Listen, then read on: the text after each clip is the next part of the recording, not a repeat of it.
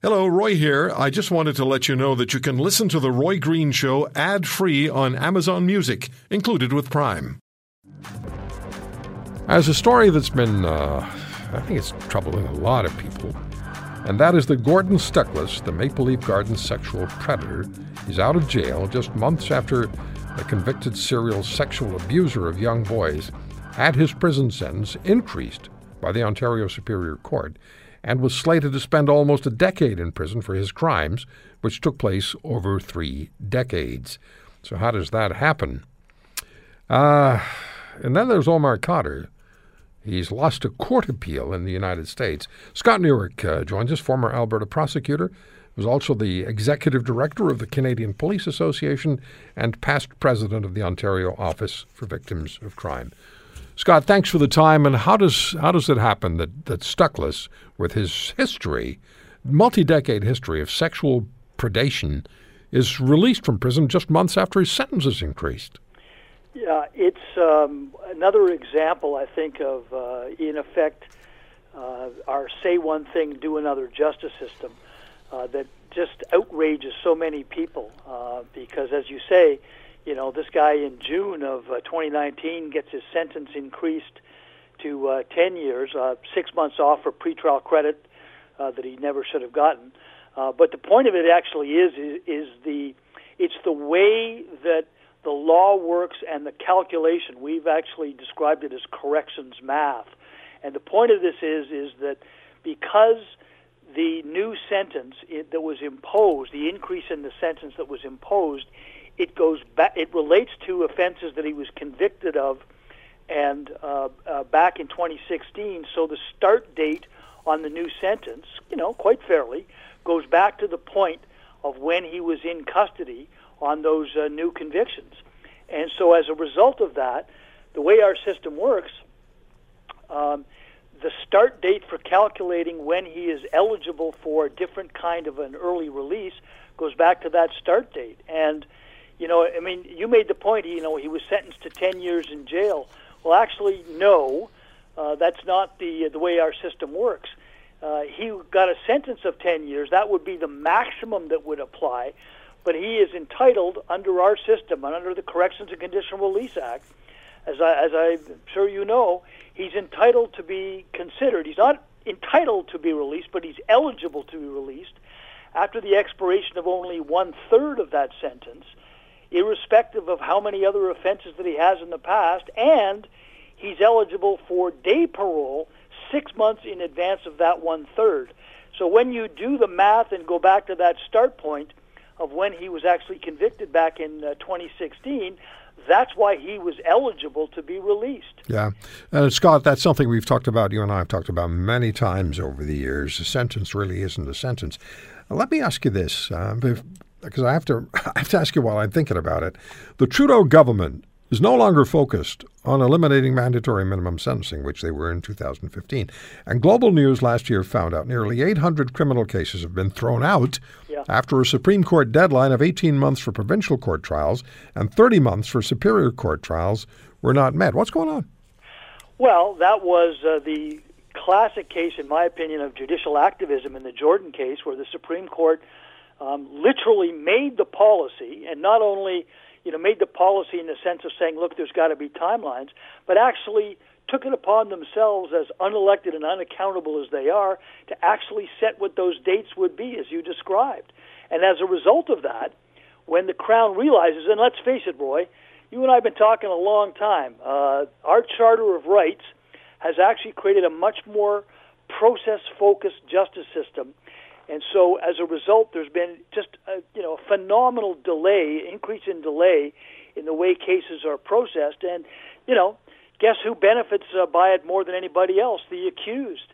I mean, there was I, I remember when the, um, uh, the there was a Supreme Court case that came out called Stinchcombe, mandating disclosure by the Crown, and the saying that we had was that most defense counsel asked for disclosure in the hope that they wouldn't get it just so they could then argue a procedural thing. And now you've got, you know, the uh, Supreme Court uh, saying, well, we're going to take it upon ourselves to set what the actual uh, numbers are going to be, to actually make the policy, as opposed to our uh, elected and accountable, you know, officials. I, I, personally, I think it is a uh, very uh, uh, wrong way to go in a democracy, and the um, there's just different examples of how different governments deal with that kind of uh, activism. Yeah. Look, on mandatory minimum sentences, we've had them for a very long time. They increased under the Harper government, and in some instances, as I'm sure you'll recall, the courts have even uh, struck them down. Yeah. Uh, look, are, are, should we just assume that Correctional Service Canada and the whole justice system knows what it's doing? And Stuckless, with a 30 year history of sexual predation, uh, I, I understand he's undergoing chemical castration, but should we just assume that the man's not a threat anymore? Should we just feel comfortable now? I'm not. No, I don't think so. And one of the things that I think uh, I'm, uh, I hope that the exposure of this will, you know, cause more people to look at, you know, how the system works or doesn't work. We actually got the law changed at one point uh, several years ago to allow judges to um, alter what I had described at the outset of our conversation about the parole eligibility. And in fact, uh, the um, section now is section 743.6, where the court actually has the legal authority to say, okay, you know, your sentence is 10 years, as they did in Stuckless's case, uh, and because of the uh, importance of denunciation and deterrence, I'm going to say that you're not eligible for parole until you've served half of your sentence. That was a tool that was literally created by, you know, public policy advocates like myself and others. Uh, and in this case, when I read this, that was my first question: is why in hell would the judge that ultimately made the sentence or the court of appeal that increased the sentence not do the same thing? Because the alternative, if you don't use that tool that's been created, guess what?